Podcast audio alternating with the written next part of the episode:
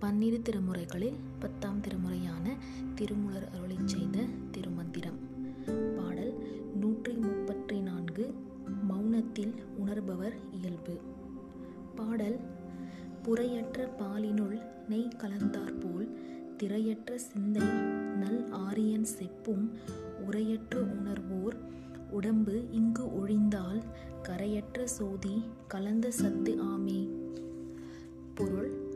காய்ச்சி புரை இடப்படாத பாலில் நெய் எங்கும் நிறைந்திருக்கும்.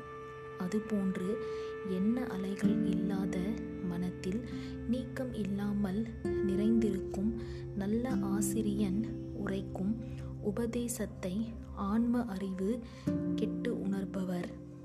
தூள உடம்பை இவ்வுலகத்தில் எல்லையற்ற அகண்ட சோதியுடன் கலந்து பொருந்தி அவர்கள் சிவம் ஆவார்.